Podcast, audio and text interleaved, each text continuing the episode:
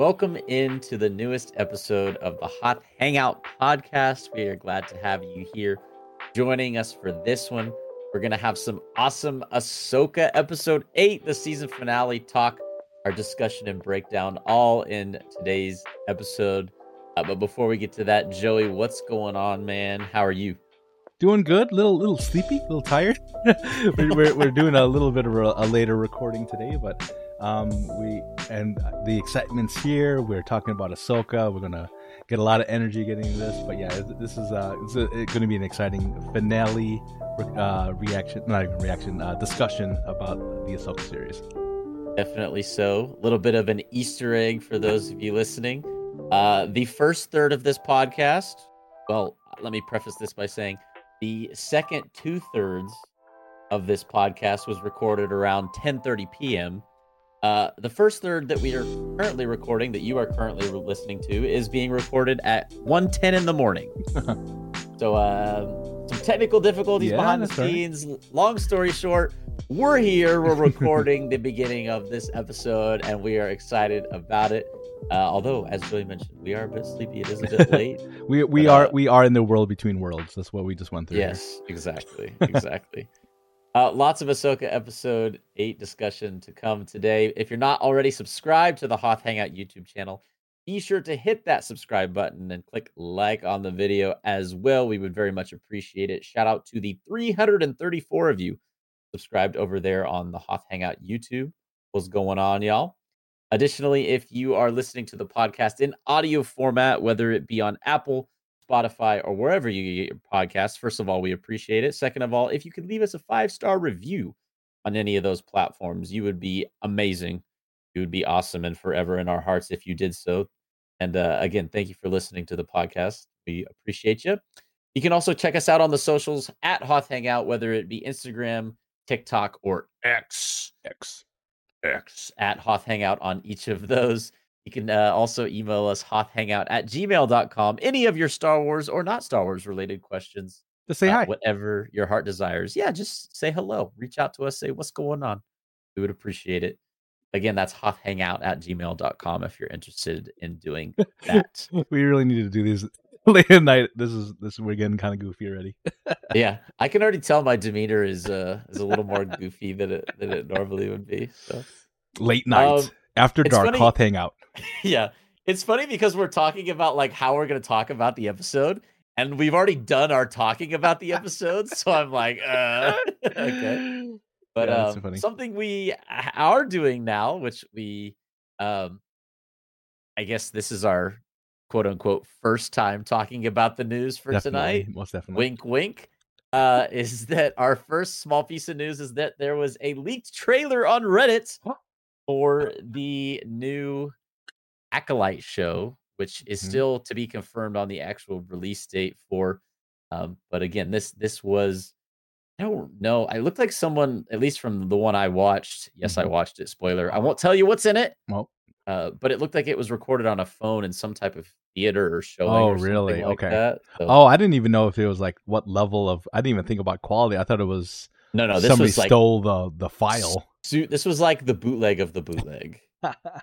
Yeah, this was it was a recording of someone's phone that was watching it. Is what you're saying? yeah, exactly. So, what did you think of Uh, it? Great trailer. It, lots to be excited for. I was excited for this show already, anyways. Mm, Um, I don't know if my excitement for the acolyte is quite on Ahsoka level excitement, but What is? I, I think this show is still going to be pretty great. mhm. Uh, For those that don't know, this is going to take place like just before the prequel era, kind of in the time leading up to Phantom Menace. So- Was this the was this the High Republic one or? No, Acolyte is after High Republic, or I guess technically, yeah, it'd be, it'd be after High Republic, like Okay. right before the, uh, before the, The fall prequels, of the Republic. Yes. Okay. So so like, what was the name of the Jedi? I'm just kidding. Don't tell us anything. I will withhold. I mean, I didn't really get names or Oh, details didn't from get the names, okay. trailer. I don't. If I did, I don't remember. But How long was it? uh, it was a good ninety seconds, Okay. maybe ninety seconds, two minutes, something like that. All right. It's out there. It's, out there. Hopefully, Well, we it's get not the on- actual version. I checked. I checked Reddit and I couldn't find it. So Oh, it got So, taken yeah, down. it's got taken down. And then there was there was a post pointing to a YouTube link that was also taken down, so I think it's been wiped. Oh, You, I you got we the, lost our got the early access. That's right. Yeah. um, but yeah, be on the lookout for the actual release of the Acolyte trailer. Hopefully, coming sometime in the next few weeks, or hopefully before the end of the year. I, I would really hope so, at the very least. Mhm. Our second piece of news for tonight is that there is a new Hasbro line that was released. Uh, the Hasbro line has released a Holocom theme Star Wars Black Series action figures. Uh, and maybe we can link this down in the show notes as well for this episode. But um, these are really cool looking. There, I think there's five of them in total. It looks like Mhm. it's uh Han Solo, Ahsoka, The Mandalorian, Bo-Katan, and Axe Woves. Uh, Joey, what do you what do you think about these new holocom themed Star Wars Black Series action figures? I think they're really cool looking. They remind me of. They have a lot of uh, uh, Force Ghost versions of the figures Mhm. for like the Jedi or whoever. It kind of has a similar type of blue, see-through, translucent type of uh, material in them. So it kind of reminds me of that. But to, what's cool about it, it kind of shows you the the com puck, or I, I forget what you even call those. But it looks like they're coming right out of the uh, the puck there, and it's you know doing like the com messages straight to you. So I don't know if there's anything, um, if there's if it actually talks or anything like that. I don't I don't remember reading anything like that, but I could be wrong. But either way, I mean, um, you have these five figures. I'm excited for the Ahsoka one. I think there's that one and the Bo-Katan one. Those are the ones that I'll be uh, aiming for. And I just realized that they are a Yahoo Entertainment exclusive. I think that's what it looks like here, according to uh, this uh, article here. I don't know what that means, but I guess uh, maybe it's just uh, it'll it'll maybe it'll show a little sticker saying uh, something with the exclusive sticker on it. But either way, I think the pre-order is is in 12 hours from when, the time of this recording, I believe, and um, we could we could uh, all wait to get our little holocom uh, Black Series uh, figures. Yeah, it's interesting. Uh, the pre-sale for four of these five, excluding the Ahsoka one, as you mentioned, goes. Uh, it becomes available October fifth at one p.m. Eastern. Um, I don't, I'm not sure what the Yahoo exclusive thing is referring to, but Mhm. after reading about each of these, it looks like each action figure is actually being sold through pre-order exclusively at different retailers. Oh, So I for didn't ex- that. Oh, yeah, I do see that now. Yeah. For Mhm. example, like the Han Solo one is only available pre-order through Hasbro Pulse, whereas um, the Axe Woves one is only available for pre-sale through Amazon. And then like the Mandalorian one and the Bo-Katan one, or no, excuse me, the Bo-Katan one is exclusively through Target. Mandalorian one is exclusively through Shop Disney and Hasbro Pulse, and the Ahsoka one is exclusively through Walmart. Hmm. Um, so different, different retailers exclusively getting access to each of these. Yeah, collectors going to have to do their work in order to get all these for sure. What do you think the bidding war was like to be the one that got the Ahsoka one? uh, you, you- got to think it was pretty high. I mean, Yeah. Walmart's a big company, obviously, but all these Amazon and and Hasbro obviously are pretty big. But yeah, the uh, the Ahsoka one's going to be the most sought after, I'm sure. yeah, and the only Hmm. one of these five that comes out for pre-order on October 12th rather than October 5th. So, uh, all you collectors out there, some cool new uh, additions to the Star Wars universe to collect here with the Holo-themed Black Series action figures. Be on the lookout for those. Lastly, the uh, piece of news we want to uh, lastly touch on before we get to our Ahsoka episode eight breakdown and discussion is in reference to something we announced first two weeks ago.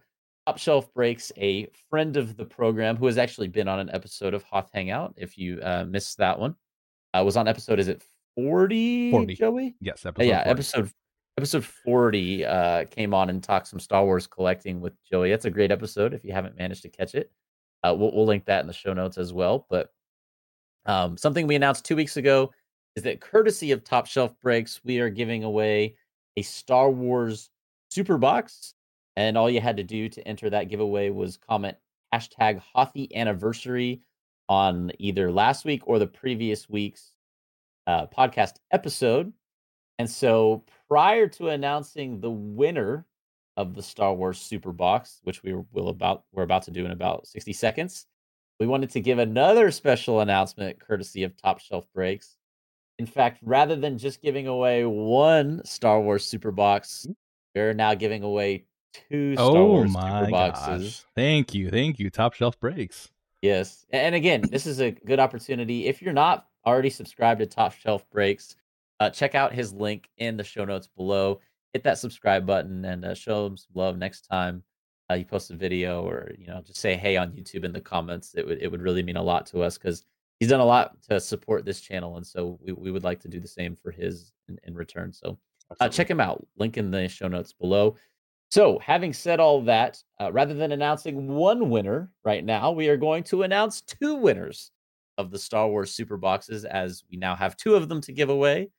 Um, so, without further ado, the two winners of the two separate Star Wars Super Boxes, courtesy of Top Shelf Breaks, are first Lord Galvatron. Hey yo! Congratulations. And secondly, Spy on Sports. All right. Congratulations to uh, both of our uh, giveaway winners there. Actually, both of these uh, commenters regularly comment on on our Mhm. videos, so it was cool to see both of them win these. And uh, in fact, some of our comments that we'll highlight today as part of our Ahsoka episode eight discussion were submitted by by these two as well. So, Yep. um, you know, we want to say thank you to each of you for for listening to the podcast and and for just being a part of the Hoth Hangout community. And we hope you enjoy your Star Wars super boxes. You can contact us uh, on Twitter, Instagram, or email, whatever's easiest for you, and we'll get in touch with you about the best way to get you those Star Wars super boxes. Congratulations. Good job, y'all. thank you, thank you. Yes, yes, yes. And speaking of Lord Galvatron and Spy on Sports, Ah, um, it's now time for us to shift into our Ahsoka episode eight discussion, and we are going to do so by looking at some comments. As I mentioned, two of these were submitted by Lord Galvatron and Spy on Sports. Uh, we've got a couple of them here to look at off the bat. Lord Galvatron says, "Got to brush up on my Mortis gods lore now. Sick episode though." mm-hmm. of course, rep- referencing mainly the end of the episode with uh, with Baylan standing on the the hand of the father at the end there. Uh, but yeah, again, a Clone Wars shout out here. Indeed. we uh, we should give if there's anyone out there and you're like, I just there was a lot of stuff in Ahsoka I didn't really get what Yep. this meant, what what that means. Uh, Clone Wars, a lot of the holes. That's all I'm saying True, true, true. uh, especially the Mortis God stuff. If you're really interested in that, highly, highly recommend watching the Clone Wars. It, it will really fill in some holes and make things uh, in terms of the Ahsoka show a lot clearer for you. And then Spy on Sports had uh, a funny comment here as well.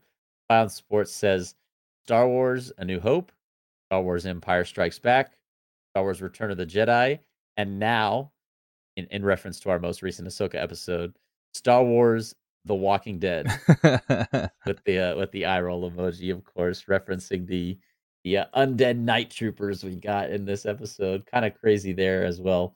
Um, I can tell you we're definitely going to be talking about that because we already talked about that.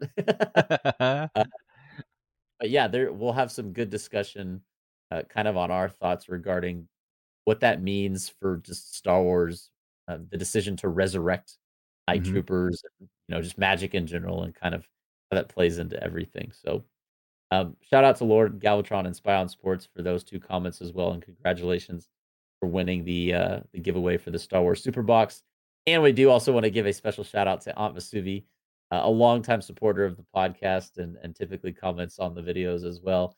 Aunt Vasuvi says, Many thanks, Ben, Joey, and Gibbo. Hashtag Hoth Hangout, hashtag Star Wars, hashtag Rick Famuyiwa, hashtag Ahsoka. yes. Uh, Aunt Vasuvi, we appreciate you so very much. Thank you, Aunt Vesuvi. Uh, we do have a fourth comment here, and this is a little bit uh, more of a I don't know what the word I want to use is.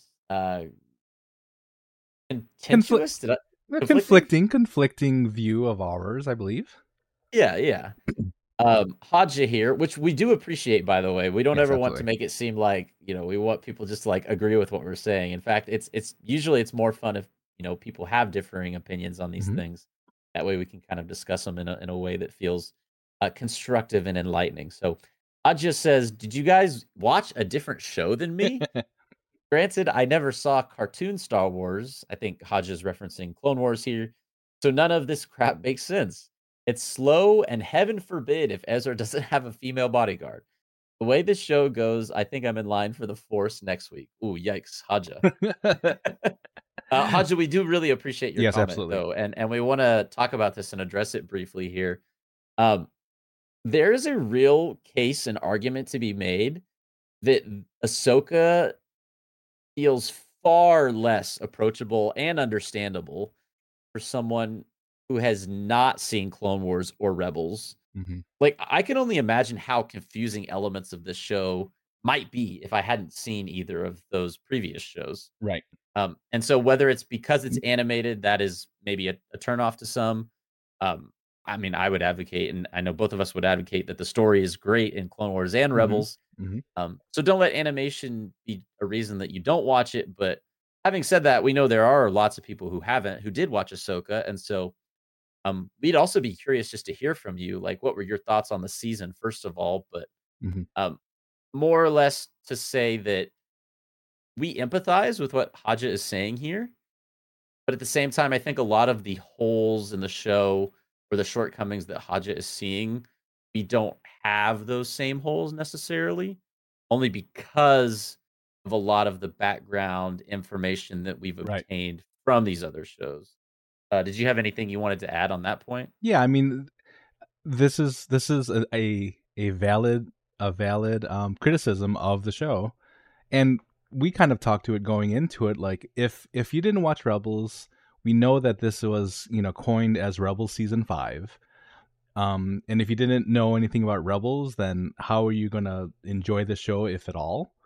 But you know that that's not you know for Haja that is not their experience with the show, and that's fine. You know, and that's you know they with with Star Wars, I should say.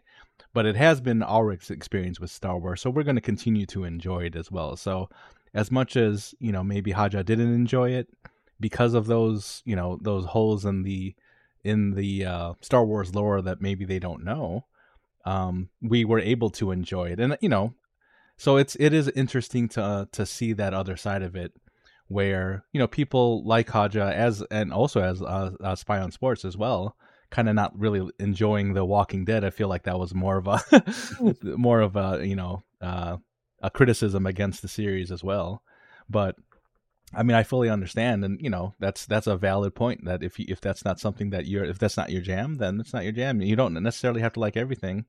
Um, there are plenty of people who like the prequels, who there are people that don't like the prequels. Same thing with the sequels, and you know, and everything. So I think uh, Star Wars is ultimately for everybody, but not everything is for everybody. If that makes sense, Right. Um, yeah, that, that's just that. That's just the uh, the reality of it, and this this shouldn't be a problem. We could all be fans of the work, um, and have these criticisms and say, okay, uh, yeah, I understand. That's that's not what you like. That's not what you like. Yeah. Yeah, I couldn't have said it any better. That was uh spot on. I think it's also like funny to know, and this is not directed at Haja or anyone No, in no. particular. I just think it, it's funny that no matter what we get as Star Wars fans, like someone is not going to Mhm. align with what we are given or or enjoy it. You know, someone is always going to have something to say. I think it's funny just as a general fan base. After Andor was released, people were like, "Oh, this is boring." Mm-hmm. You know, even though it's like a much more politically motivated show and it's it's like back backroom conversations and stuff like that. Sure. Um, you know, and so there's criticism on that end, and then we get something like Ahsoka, which is like the most lightsabers we've had in a show, maybe ever. yeah, you know, by far. yeah, and it's like, you know, there, there's criticism uh, no matter what, Right. no matter like I don't know, I don't even know what point I'm trying to make, other than the fact that there's always going to be some people who don't enjoy it the same way you do, whether Yeah. you uh, like it or dislike it.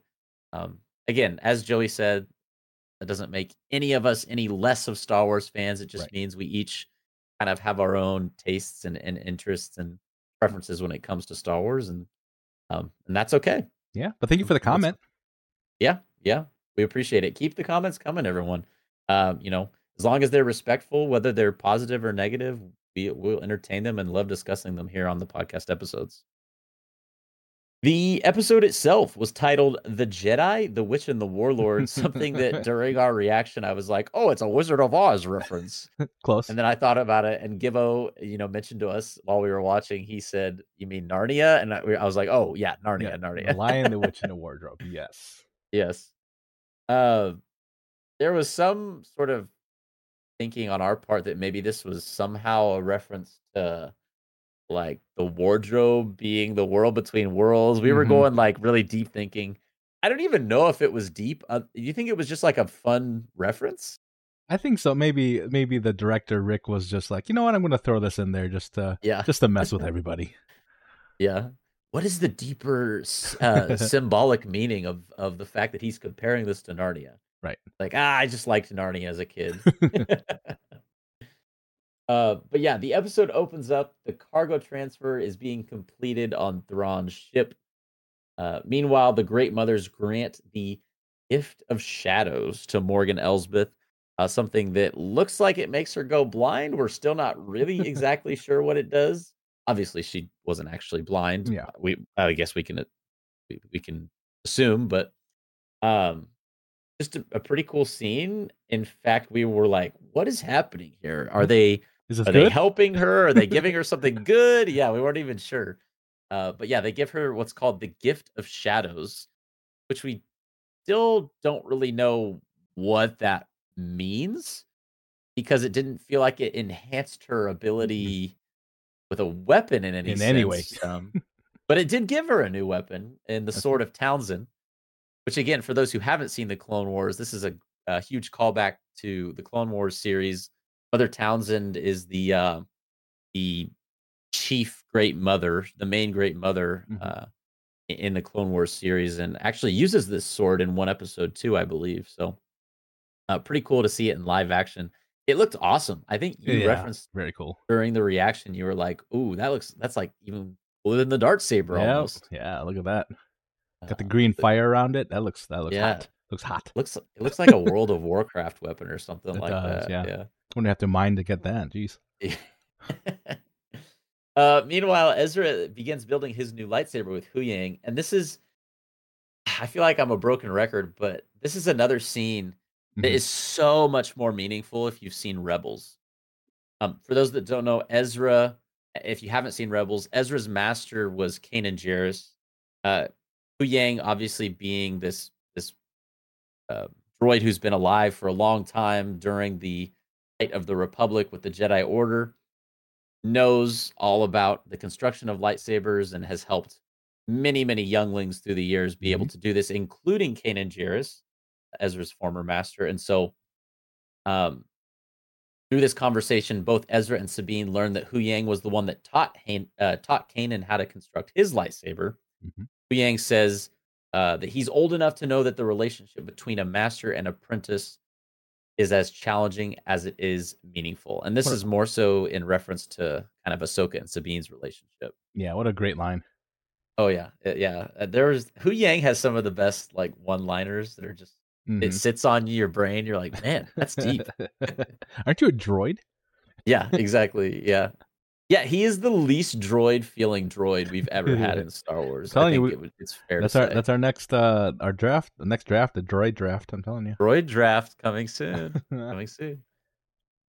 Um, but yeah, so part of Ezra's lightsaber construction is there is a piece of the lightsaber necessary, and uh, you mentioned it. It's the it's the lightsaber, not the hilt, the uh, guard or the lightsaber. Uh, yeah, the emitter, I believe. the emitter. And so this is one of the pieces that Ezra's looking for in this mess of a ship. And so uh, he finds it, and Huyang notes that it's the replacement one that he was saving from years and years and years ago from when Kanan first built his original lightsaber. Yeah, that's that was a cool little callback. Yeah. So this is like Ezra having a piece of Kanan with him at all times, like in the form of his lightsaber, which is really cool in my opinion. Yeah, I, yeah. I, I, this was in my honorable mentions for my favorite moment of the episode. Yeah. And I mean the even if you didn't really watch Rebels, you can understand that there is a connection between uh, you know apprentice and their master, and especially handing down you know a piece that was meant for the master to be given to him as well. So yes, you could if you hadn't seen it, you can kind of understand it.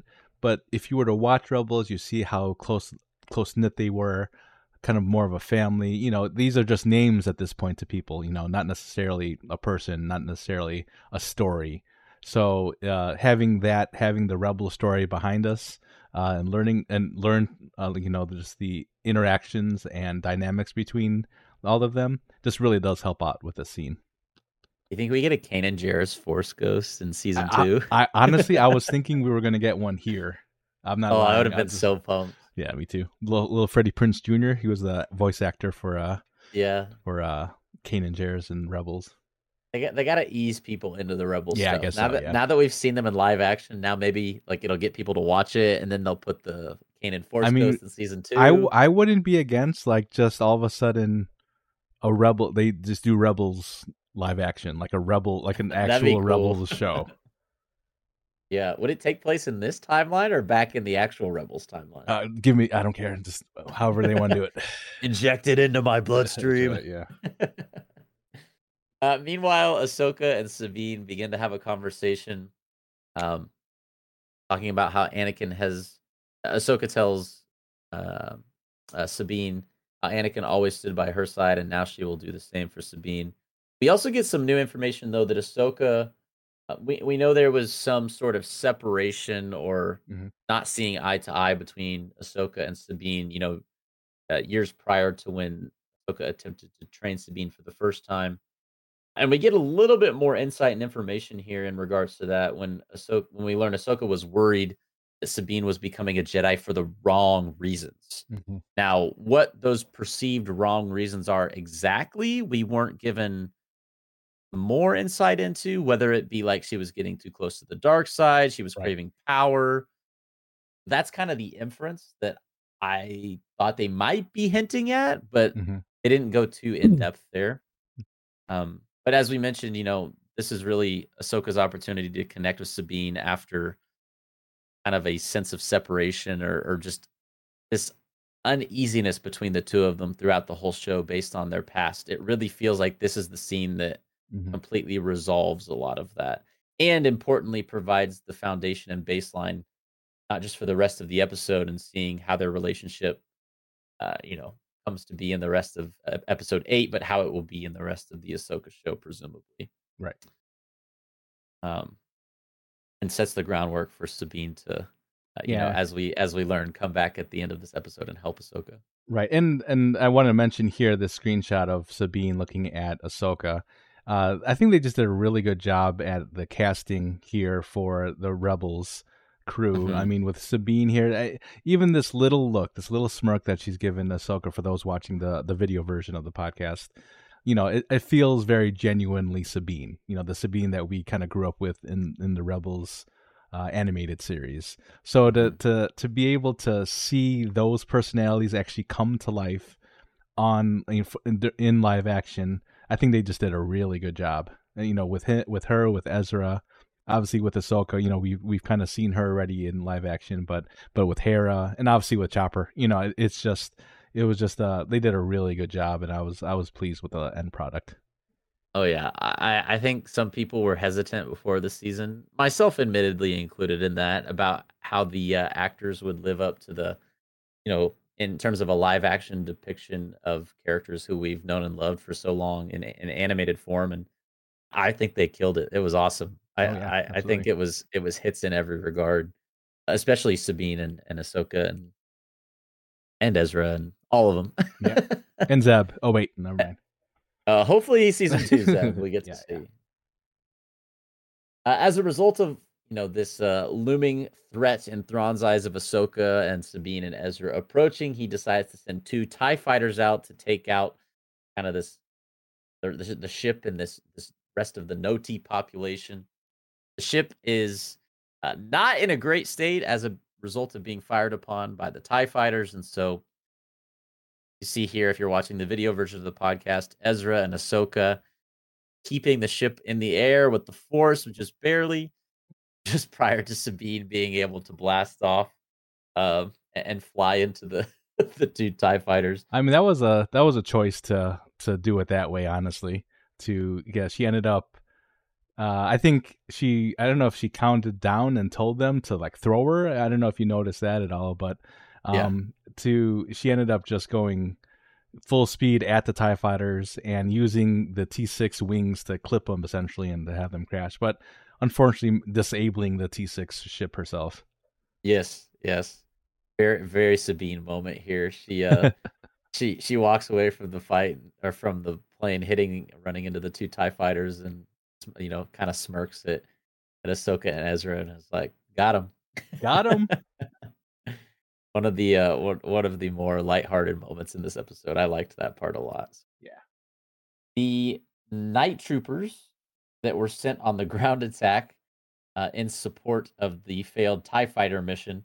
This part I thought was also funny because how would you like to be stranded on Peridea for 10 years? And you're like, all right, we're working towards this. You know, Thrawn's got a plan. And then a Jedi shows up, multiple Jedi show up and uh Thrawn is like, "Well, we need you guys," and you're like, "Well, all right, sounds good." like, how, I mean, to be to be fair, they were called know. volunteers. They did a, se- a yeah. se- seem to volunteer for the job, so right, yeah. uh, it wasn't quite as bad. All I'm saying is that if I was a night trooper, I would not have volunteered. right. Uh, the night trooper volunteers are sent on the ground attack, uh, and as part of this process, Ahsoka, Sabine, and Ezra continue to ride toward Thrawn's ship. Um, they are then met with what is described as by Thrawn hellfire from the ship. Mm-hmm. Uh, yes. By the way, the on the video version of the podcast, there's a cool photo of it. Uh, the the howlers that they ride. Yep. What do you think of the scene where they rode this toward the like the uh, Night Sister castle looking thing? They were hauling. I tell you what, they were they were hauling on those things. It was it and it's it's like this half horse, half dog Pokemon looking thing that uh that I don't know. It's it's captured the hearts of of many here. So I. I, I, I liked it, and you know, to to see these three together again is just such a such a cool cool little thing to have. Yeah, it was a moment from the episode, which we'll talk about in a bit as well, that we were like, it's just awesome to have most of the crew uh, back yes. together. We're we're missing Zeb and Hera. Where's Zeb? But I'm I'm sure we'll get Zeb probably in season two of Ahsoka. I would imagine at some point. I would hope Open. so, at least. Um, as we said before, Thrawn responds to their advance by saying, "Meet them with Hellfire," and so they rain down the, these like fireballs from. By the way, I didn't know star destroyers could shoot straight down. Straight down, yeah. I did not realize that either. Maybe that's uh something that picked up on Peridea, some technologies yeah, from the Noti some... that they're like some modifications. yeah, some some below the below the ship modifications or something.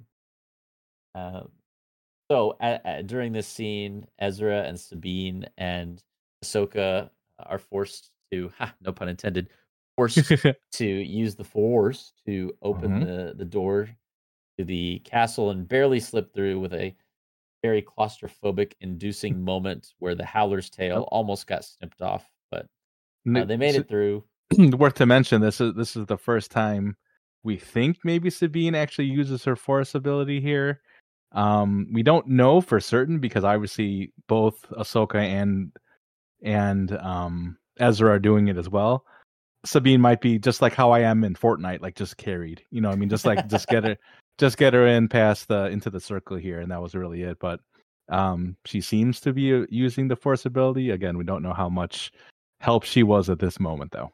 Right, but I, uh, even if she didn't do anything, I think the important part of this scene is it's the first example of Ahsoka putting, uh, you know, actions behind her words that she mm-hmm. said to Sabine earlier. Not only am I gonna like be there for you and support you, but I'm gonna encourage you. Right. And so, you know, it's not just the fact that did Sabine did she use the force or did she not use the force in this scene? Um, it's the fact that Ahsoka said we need you to help us. Yep. You know that she required of Sabine that. Right, right, right. so that in and of itself, I think, is the important piece of this scene. Um, and, but as we said, they make it through and are met with a ton of night troopers. Yes. Which eventually will become undead night troopers, as, as we'll talk about here in a second.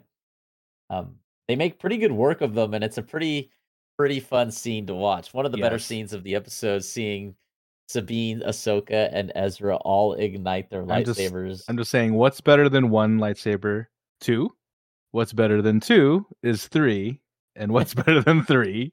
Four. I mean, this is this is great. What's better than four? Four and the Sword of Townsend. Ah, keep going. Yeah, And magic. and magic. The K, right? With the game.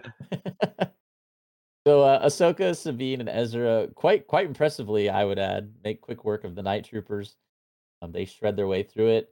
They're headed up towards the top level, towards Thrawn and Morgan and the Great Mothers. Little do they know, the Great Mothers are up top scheming and planning and resurrecting the Night Troopers. What did you think about this when you first saw it? Because I know this is probably a, a sticking point for a lot of people why they Sure. didn't enjoy the episode Yeah, as much as I- we did, maybe. Yeah, I mean, I thoroughly enjoyed it because it's something that we've seen in the Clone Wars, in the video games, to come to, to come to the you know to uh, live action here to actually see it being done here I- just you know, you know I, I like this these interweavings we've talked about it time and time again so to see it again um here in live action with these night troopers it was just uh it was it was really cool but i but like we were talking at the top of the the show i can see why people wouldn't be on board with this especially if they had never ever had any experience with them Yeah. Yeah. If you don't know about magic with a K, Yeah. this is a little weird. Right. but of course, I mean, as fans of Clone Wars, we loved it. Mhm. yes uh, but let us know down in the comments of the YouTube video uh, if, if this wasn't your your jam, your vibe.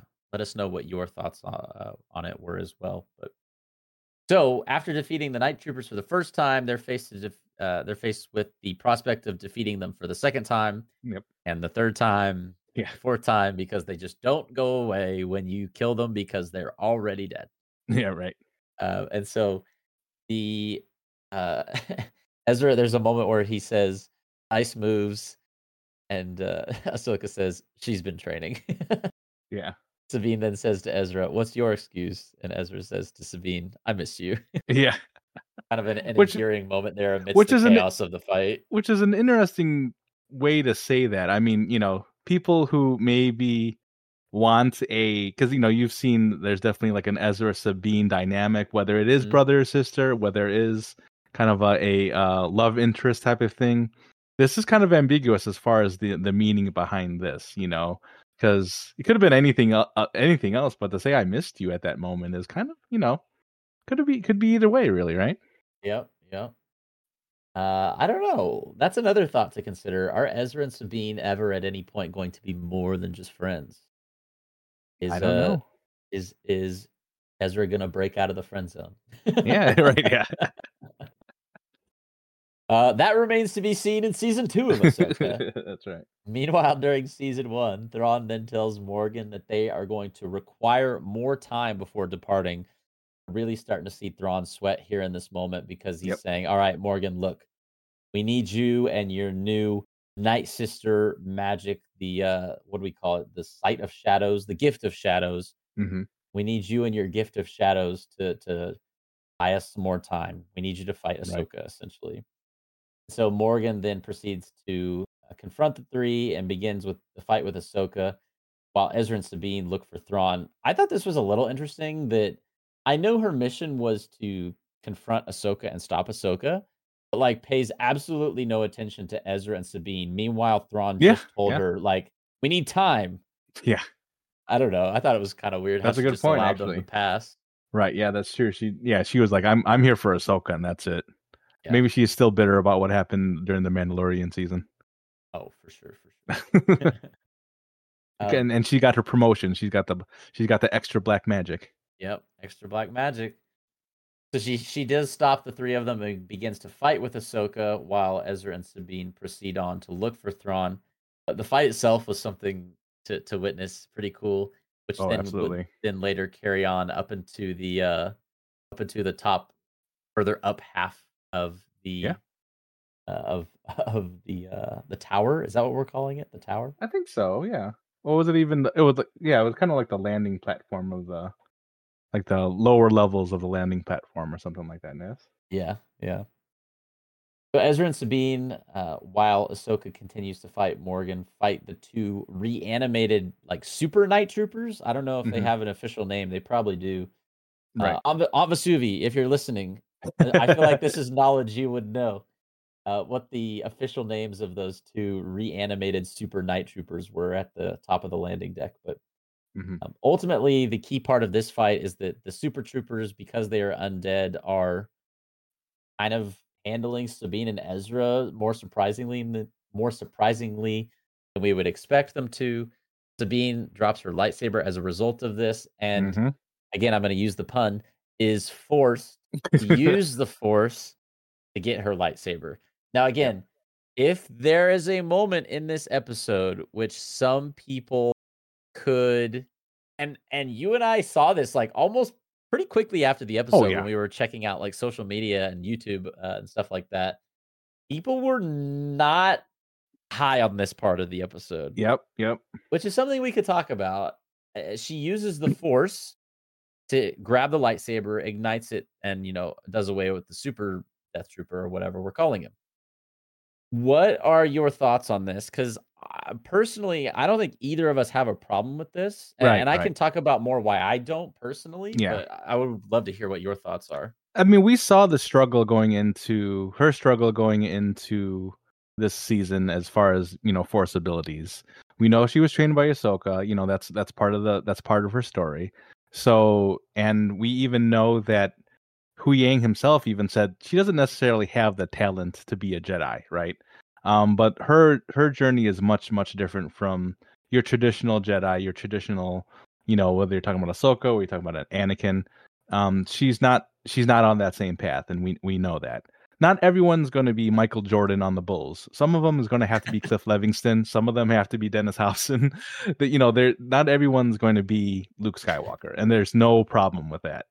You know, so I think that that she, um, the fact that we had to wait basically to the very last episode of the season means that you know that she had to work for it you know and maybe maybe and i understand if that's not your you don't want that to be your the story then you know you're you're entitled to that. But for me you know i i i completely accepted this.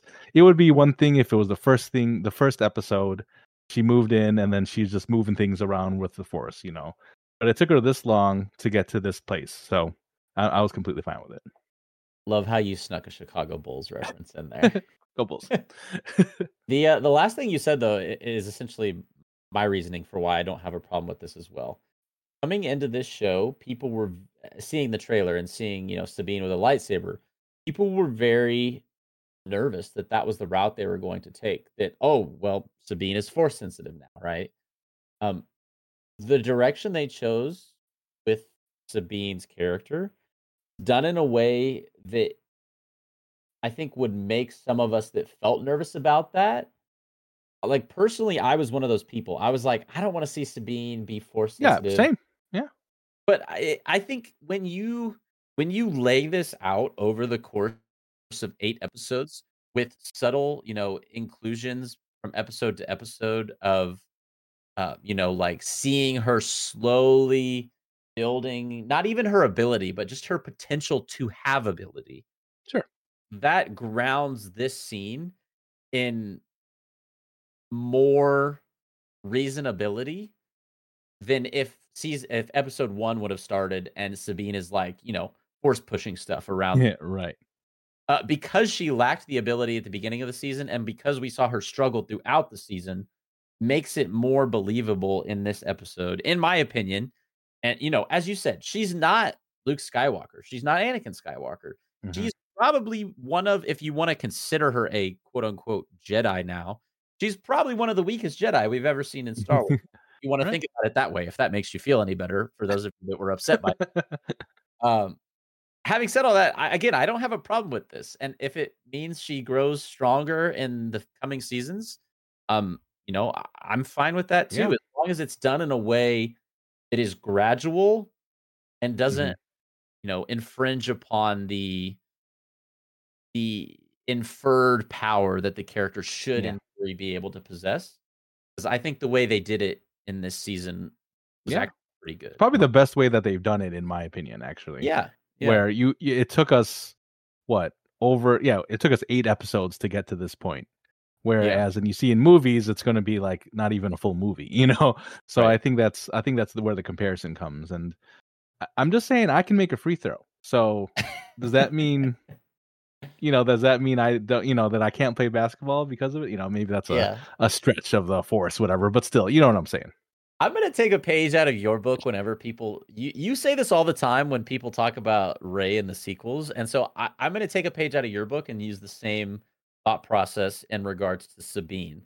Like again, I am not saying that I dislike the originals in any way, shape, or form. They are still lo- far and away like what I think are the best parts of Star Wars.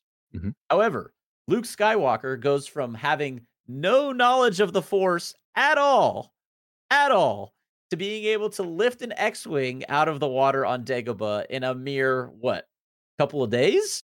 You know, we don't really know how long he was training, but it's a full x-wing Right. I mean, so the fact that Sabine could pull a lightsaber to herself. Now, again, the force push thing might be a, you know, a little bit more, but the fact she could pull a lightsaber to herself after, you know, it, it we have to think about things in context. I'm okay with it personally. Let us know Yeah. down in the comments if you're not, but uh, not to go on my soapbox. I apologize. All right, let's get back on track. Where were we? Meanwhile, uh, Thrawn is taking off in his ship, and Sabine uh, and Ezra come to this chasm between the ship and the there's always a chasm As of the platform. Oh yeah, yeah, it is quite the chasm. In fact, um, so much so that the ship is still moving, and Sabine says, "The longer we wait, the tougher it gets." yep And so Ezra force jumps off the platform. Sabine then proceeds to force push him up to the edge. Come on. I, that's I mean, it's entertainment it was entertainment. I wish when they had done this though, that it would have felt like one continuous motion. I feel like it Oh, would yeah, have yeah. looked cooler. but he was falling he was falling already Yeah, he jumps halfway and his trajectory is going down, and then she pushes him up. Listen, this is her first force push. Okay, give her some slack. She got it done. It wasn't the cleanest, but you know she got it. Yeah, yeah. Again, I, I don't have a huge issue with this. I Mm. can understand people who do, but Sure. personally, with the progression of the character, I don't have a huge issue with this. All I'm saying. Uh, meanwhile, the uh, after Sabine force pushes Ezra onto the ship, he takes out two more troopers, uh, and you know the plan originally was that he that Sabine would then force jump and that he would then force pull her Mm-hmm. to the ship, which seems a tad unrealistic, but um, we come back to that here in a second because meanwhile, Morgan and Ahsoka are still fighting. Morgan says to Ahsoka, Your friends are dead and you will die here and alone. And so, with the way that they did the scene, we're led to believe that Sabine jumped to Ezra and may or may not have made it because we don't actually see her jump. Sabine then appropriately and uh, you know, quite triumphantly responds, "Not alone," Yep. and ignites the lightsaber uh, at the same time. So What a good, what a good shot. not only is Ahsoka there for Sabine, Sabine is there for Ahsoka. Morgan's response in this scene too was kind of like rage. Oh yeah, he was not kinda- happy. I was like, "Oh, she I mad." Oh, she's mad. Yeah. And in what I thought might have been, I think the Ahsoka Baylan fight is a close contender. But in what might have been one of the best sequences of lightsaber duels in the season of Ahsoka, the uh, following duel, the later portion of the duel between Ahsoka and Morgan was really cool. I thought. Yeah. Absolutely. Uh, and so inevitably, Ahsoka defeats Morgan, and almost instantly it cuts to the Great Mothers after you see Ahsoka do a little double slice across the Oh. abdomen of Morgan. Uh, the Great Mothers recognize that oh, Morgan is gone. Yep. And Thrawn savagely is like, "It was a good sacrifice." I, he doesn't Yeah. say it was a good sacrifice. Yeah. but, Yeah. You know, more She or less, did what she needed to. Yeah Yeah. she did what she needed to. So, um, next up is Ezra is on Thrawn's ship after having been forced pushed by Sabine. Takes one of the uh, night troopers' armor, who he has uh, incapacitated, and we can assume that he then puts it on, which we'll see again in a later scene. And so Thrawn then begins to open fire on the landing platform after having created a reasonable distance so that he cannot be reached by either Ahsoka or Sabine at this point. Meanwhile, Ahsoka and Sabine escape the landing platform by jumping on top of the T6 flown in by Huyang just in time. All these poor undead night troopers, as well as the old body of Morgan Elsbeth, are falling into the rubble into oblivion. And uh, the T6 then proceeds to chase Thrawn's ship to the Eye of Sion, which, which, if you don't remember, was kind of the circle like thing that Morgan, Baylan, and Shin all used in order to originally get to Peridea. Thrawn then opens a comm channel to Ahsoka and Sabine, and when he, when he said that, I was like, "Ooh, we're gonna get some yeah uh, Thrawn and Ahsoka interactions here." Something that I did not realize until this moment, additionally, is that Thrawn and Ahsoka have never actually met face to face. Yeah, I didn't I didn't realize that until this this little uh this little trash talking by uh, uh Thrawn here. Yeah, like if you were to ask me off the top of my head, have they? My inclination would have been to have said yes at some point in Rebels, mm-hmm. but uh, but they haven't, and they still haven't up to this point. Yep. And maybe a little bit of foreshadowing for season two. Thrawn says it's a shame we'll never get to. So we can only assume that there will definitely be a face to face meeting of these two at some point in next season. Um, but Thrawn, when he opens the comms to Ahsoka and Sabine, he says, uh, "One wonders just how similar you might become," and this is in reference yep. to Anakin when he's talking about Ahsoka, of course, being the Padawan of Anakin. He mm-hmm. says, "Perhaps this is where a Ronin such as you belongs. Today, victory is mine. Long live the Empire." What a cool uh, dude! Man, just savage line. Little does he know he's gonna get back to the galaxy we know, and the Empire's not even gonna exist. Yeah, take it. Is Thrawn Snoke? Join us next oh time. Oh my god. Thrawn is like, him. I'm starting the First Order. Yeah.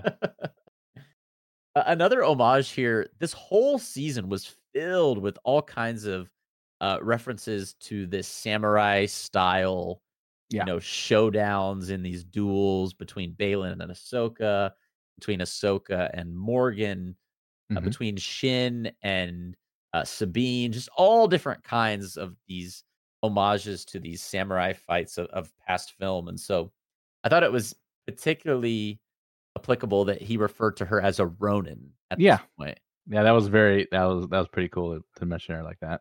Yeah. Yeah. Long live the Empire, he says. We'll see. Uh, we'll see how long that Empire lives.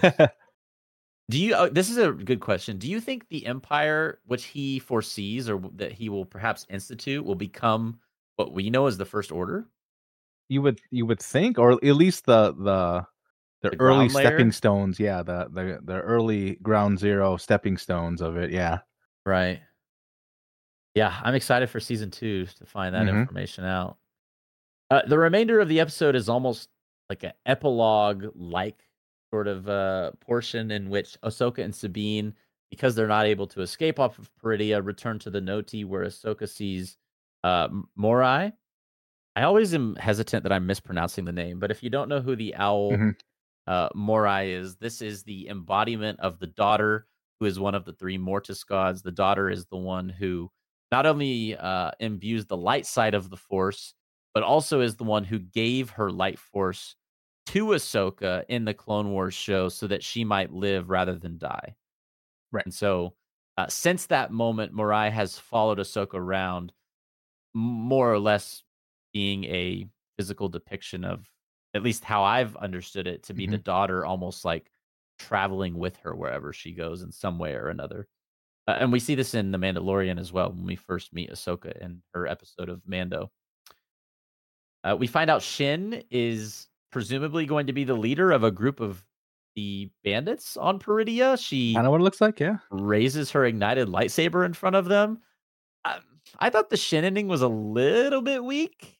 Mm-hmm. Yeah, I mean, I like, what's she going to do with a bunch of bandits on Peridea? In the grand scheme right. of things, it feels kind of minute. Mm-hmm. I don't know. What's not minute though? what's not minute and is going to heavily impact the uh, next episode or the next season, I should say, of Ahsoka. Um, even though you know Ray Stevenson uh, unfortunately won't be able to be a part of it, is that his character Baylan Skoll, stands on the outstretched arm of one of the three Mortis gods, the Father. For those that don't know, the three Mortis gods from the original Clone Wars arc are the Father, the Son, and the Daughter. In the image, if you're watching the video version of the podcast, the Father is in the middle, the Son is on the right, and actually the head of the daughter is not present on. Meridia. Um, I don't, you know, we don't really know what happened there, but that's probably maybe a reference to the fact that the daughter gave her life force to Ahsoka Mhm. in the Clone Wars. We're not really sure why that head is missing from the statue, but um, Baylan is on the outstretched arm of the father, and that's kind of where we see Baylan's story end for the season in Mhm. shrouded in mystery and we now understand that his goal and his purpose is connected to the Mortis gods. Yes. Um, Absolutely. I, I just I, I wanted more information on that so bad and we didn't get it. And I wasn't like fully right that he wasn't going to be in it at all, yeah, but kind of. right, right. Uh, I, I just I, I'm curious to see how they go with his character in next season. I I really hope. I I don't know. I could see him going so many different ways, and maybe that's something we can. Uh, next week's podcast episode is going to still be focusing on Ahsoka, and so perhaps that's a question we'll pose during uh, next week's Yeah. episode that we can dive even more deeply into. Meanwhile, Thrawn's ship is approaching a giant red planet, which we learn is Dathomir. So the Great Mothers are returning with the cargo and Thrawn to Dathomir. For those that don't know, Dathomir is the planet that the uh, Night Sisters call their homeworld. Again, now we know that I guess technically Peridea is their ancient homeworld. Yep. But after leaving Peridea, Dathomir became their homeworld in the galaxy that we are all familiar with. And so um, one can presume that something shady is afoot and perhaps these these cargo which look a lot like sarcophagi Mhm. might be brought to Dathomir in order to reinvigorate life into them in some way or another. So we might see an undead army in season two of Ahsoka. Yes. If you didn't like The Walking Dead here, Yeah. you're not going to like season two. I'm just saying. Yeah, I think people honestly, if anyone out there is like on the fence about Clone Wars and Rebels, I think this is a pretty good reason to watch Clone Wars just so that you can get a better understanding of Night Sister magic and kind of the role that it plays in terms of just Star Wars as a whole and and how it uh how it pertains to the Great Mothers and, and what they're planning. So watch Clone Wars if you haven't seen it yet. Highly recommend. The Imperial ship lands inside of the New Republic fleet. Hera, Ezra, and Chopper have a really great reunion that's an emotional moment for Hera and Ezra, especially. Uh, Chopper recognizes it's Ezra actually before anyone else does. Mhm. So uh, we can we can assume that Ezra and Hera are going to do all they can to stop Thrawn and perhaps even get back to Ahsoka and Sabine as quickly as possible. Who meanwhile are in the Noti village, Ahsoka and Sabine. And uh, Ahsoka says uh, Ezra is where he needs to be, and so are we. It's time to move on. Yeah. There's almost this immense uh, sense of peace that Ahsoka has, even in the midst of being stranded on this planet in another galaxy. She's like, "It's okay. We're exactly where we need to be." yeah. uh, and I and I really like that, you know, that that piece again, you know, that we talked about earlier, just the Ahsoka the Yeah. White, the you know, it just seems that she understands kind of everything, sees the bigger picture. And yeah, even though we may not be exactly where we want to be, we are where we are, and this is what uh this is this is uh this was a good moment. This is a really good moment. yeah, Ending but ending with this though. I know, right? And then the final moment of the episode that we get to see Force Ghost Anakin. Oh my gosh. Yeah. I was I was just it hit me right in the in the happiness in the funny bone. Uh, Yep, this was this was really cool. You know, to kind of conclude this idea that Ahsoka is really at peace with the way things are. Um, after her pretty cool encounter with Anakin in the World Between Worlds in Episode Five, we get to see his Force Ghost again here, sort of just watching over Ahsoka yeah. how this all plays into like the Mortis God stuff, we're still not Yeah, really yeah. sure, like what Anakin's role in that might be, or what do you not think? be. What do you think his thoughts are in, in this shot here? Because I was trying to figure out, like, w- you know, what he was he would be thinking, Right. looking looking at all of this happen, kind of right in front of him, I and his think face doesn't necessarily give anything away, which um, it doesn't seem like he's like happy with what's how things have turned. It just it's almost a, a, a look of concern if you kind of look at it a certain way. Yeah, I, I- feel like we're led to believe that it's a sense of pride in his Padawan. Yes. But again, not a ton of emotion being expressed Yeah. here from Hayden in this scene. So, um, I I think in some way he might take on more of an Obi Wan to Luke role, Mm-hmm. in like the way that uh Obi Wan Oh, is sure, to yeah, Luke yeah. in Episode Five, especially. So I think he may take on you know more a more Oof, direct approach. I didn't even think of that. I didn't even in- think of that. That's a good point. season two. Like she's gonna be hearing him like speak to her through the force and whatnot. So I guess technically she already has in the world between worlds, but Yeah. anyways, so cool moment getting to see Anakin at the end of this episode. It was awesome. We have gone over the entire episode at this point. Uh, a great one. It was. At this time, we are going to list our favorite moments from the episode. Uh, something tells me we have pretty similar thoughts in this regard. But Billy, would you like to go first? You want me to go first? Yeah, I'll go first. I mean, it's pretty clear. The Ahsoka Morgan uh, duo duel is um, probably the best that I've seen in live action for a long time. So I think easily their their lightsaber fight ending with the dual slight. I feel that is Ahsoka's like finishing move. You know, in like Mortal Kombat, they have like a finishing move. I feel Yeah. like the the slice has become hers, whether it was Tales of the Jedi, and now here with Morgan. Uh, just that that that that swift slice through the abdomen is uh, her finishing move, and uh, just that Star Wars man. That you know we've talked about how we could love great storylines, great characters, but as long as you got some lightsabers going all around, yeah, that's that's Star Wars to me. So that's definitely my favorite moment. The key is to slice them in the abdomen and not and not uh put the entire saber through their body because if Yes, you do that, right, then yeah. they might survive. See, Ahsoka learned early on. Yeah. um, my favorite moment from the episode was also the Ahsoka versus Morgan duel. I thought it was probably the best choreographed uh, lightsaber fight of Mhm. the season.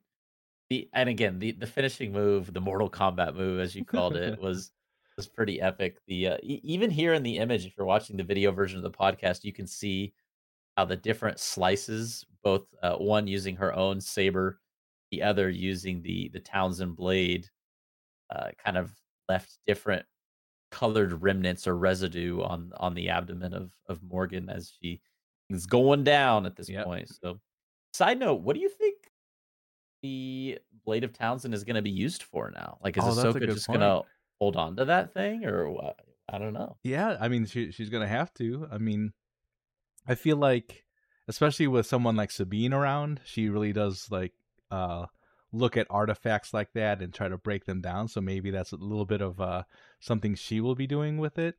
So maybe that's going to be her second saber. Who knows? You know, but uh, uh, yeah, that's a good that's a great question. Who knows what'll what'll happen with that Talzin Talzin sword? I don't know. I feel like that's just a temptation leaving that thing around. Like Ezra's had some, you know, dark side flirtations. Yeah, yeah, yeah. Maybe Sabine has. We don't really know. Like with Ahsoka saying that she had the wrong intentions when she was training her, you know, Mhm. years ago. I mean, you could even go as far as maybe Ahsoka does. That Thrawn kind of left that little nugget. Right? saying that yeah. you know who knows what you'll become if you're you were trained by Anakin, who is you know notoriously one of the the biggest villains in the universe. You know, so who Yeah. knows? Yeah. I mean, that's a lot of like kind of the themes of episode five where it- there was that moment where it looked like Ahsoka's eyes were Mhm. were going evil. Yep. I don't know. What's gonna happen with the Blade of Talzin? Let us know in the comments. Some of the other honorable mentions that I thought was also worth mentioning. I just love anything with Baylan. So the, the 30 seconds we got with him, I was like, oh, I mean, h- how important was it? I mean, it was it showed the the Mortis Right. gods. right. And I mean, we can, unless like, he gets recast, we're probably not going to see Baylan next season. Mhm. Uh, and so a lot of next season is probably going to deal with sort of what we were seeing Baylan whatever it was, the goal of his mission, right? You know, as it relates to the Mortis gods, that's probably going to be a big part of season 2 mm-hmm. I could actually even see them making season two an entirely build up to the Mortis gods. Yeah. And then not really seeing it in season Ooh, two, a, and it a, being we, like we should a, write that down. What's for our questions for next week? Like a two to three cliffhanger sort of mm-hmm. thing, you know? Right. Yeah. Which means we'll see the Mortis gods in live action uh, in 2026. We'll see you here on the Hoth Hangout channel to react to it then. So, uh, but yeah, the Baylan scene was pretty cool. Uh, it's a shame we won't get to see Ray in the role anymore, but um, I, probably my favorite character of the show. Mm-hmm. I would say. Uh, additionally, Ezra making his own lightsaber was pretty cool, and yes. the Sword of Talzin, which we've already mentioned uh, as well. Yeah. So, lots of amazing moments from this episode. Um, particularly the lightsaber duels were just like, ooh, those are some of the best we've had in quite some time. So, um, all right. Having said that, I feel like the only thing left that we have to do is grade the episode in our uh, reaction. Yesterday, we recorded two days ago at the time of the release of this podcast. Um, we both gave the episode on the spot tens. Yes, we did. Following the the the reaction, the watch through of it. Did I go first on this one? Or you want to go first on this uh, one? You can go ahead and go first. Okay. I thought about this a lot, and I wanted to watch the episode a second time, and and I hadn't, I didn't get the chance to today. So to be fair, I still have only seen the episode once. So this, uh, maybe it's justified, maybe it's not, but I took my score from a ten to a nine point five out of ten. It's still not bad. Not bad. I mean, I lo- to be fair, I loved this episode. It was mm-hmm. great. I think the reason I did that was because I looked at the grand scheme of the season I don't think I ever gave any episode lower than an eight. Um, or even close epi- to that, even honestly. Right, maybe even I think eight point five or nine might have been my lowest. Um, and then in regards to the other episodes, I looked at episode five. I looked at episode six at just how much I loved both of those episodes. Yeah, sure, sure. And they were probably they were definitely by far my favorite two. If I had to rank the episodes, this is tough because after episode six, I think I actually said that I liked it more than five. Yeah, I remember. Yeah, yeah, yeah. In retrospect, I almost want to walk that back, but I'm I'm gonna have to just watch the whole show again. Yeah. Um, five and six were close for me, and I gave both of those tens.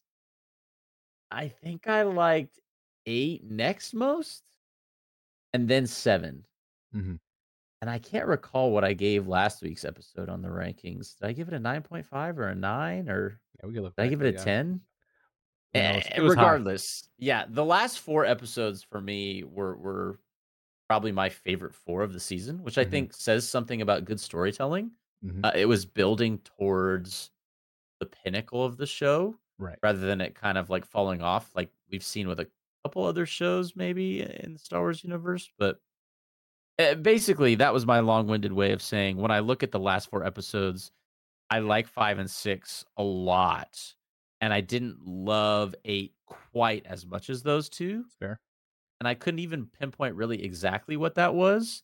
I think I would like would have liked to have seen maybe a little bit more incorporation of just Thrawn's character because people mm-hmm. still yeah, Especially yeah. like you have to think about this from the lens of people who don't know who Thrawn is before this show. Like, why is he a threat? You know, right, what has he yeah. done to prove that he is a threat? Mm-hmm. For people who haven't seen Rebels, for people who haven't read the books, like, why is Thrawn a threat right now? why? Where, where does blue guy come from?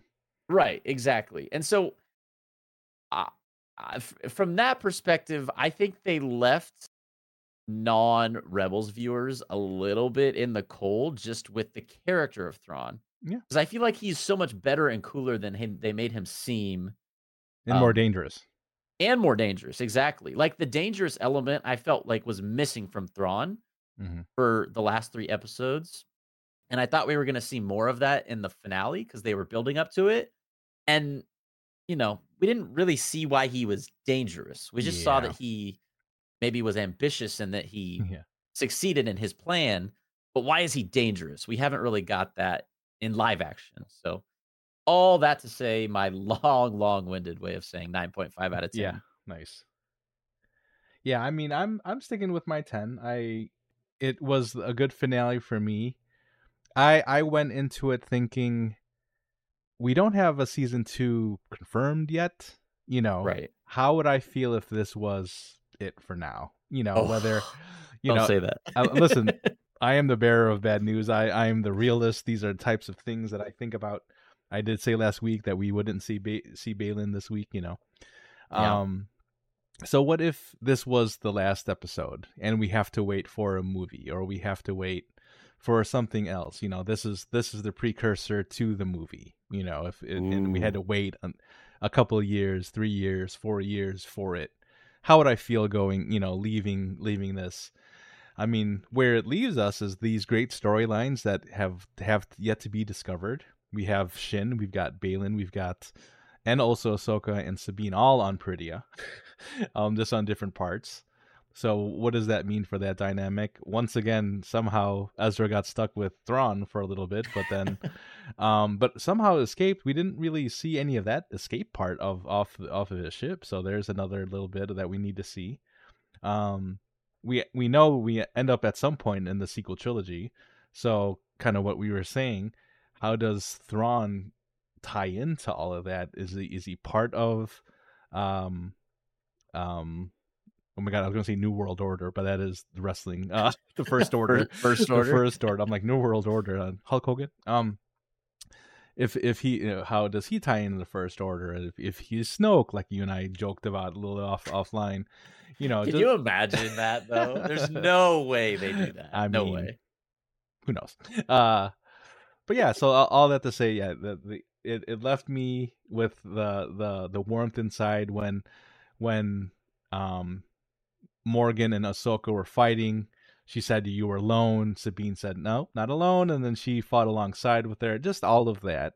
It really uh wrapped it up nicely for me in the way that i was i felt like happy. And uh, yeah i'm gonna give it a 10 uh, this whole series th- th- this series really came through for me um episode by episode. There was i felt like there were no filler episodes like we've seen in other shows um so on a grander scheme of things yeah this this series was a lot of fun to watch over the past seven weeks Yeah, I, I would agree too. No filler episode. I didn't think a single episode felt like filler, and I Mhm. think that was what made this. I think it's safe to say my favorite live action Star Oh, Wars yeah. show. yeah i would I mean, some easily. fans of The Mandalorian might take issue with that, but I, I think I liked Ahsoka. Mhm. I mean, Mando season two is so good. Don't get me wrong. I- but as a as a full series at this point you know yeah, yeah, there, there have been some misses on those shows let's be honest Yeah. right I think Ahsoka has more going for it in terms of its relatedness to the entire scheme of what Star Wars is.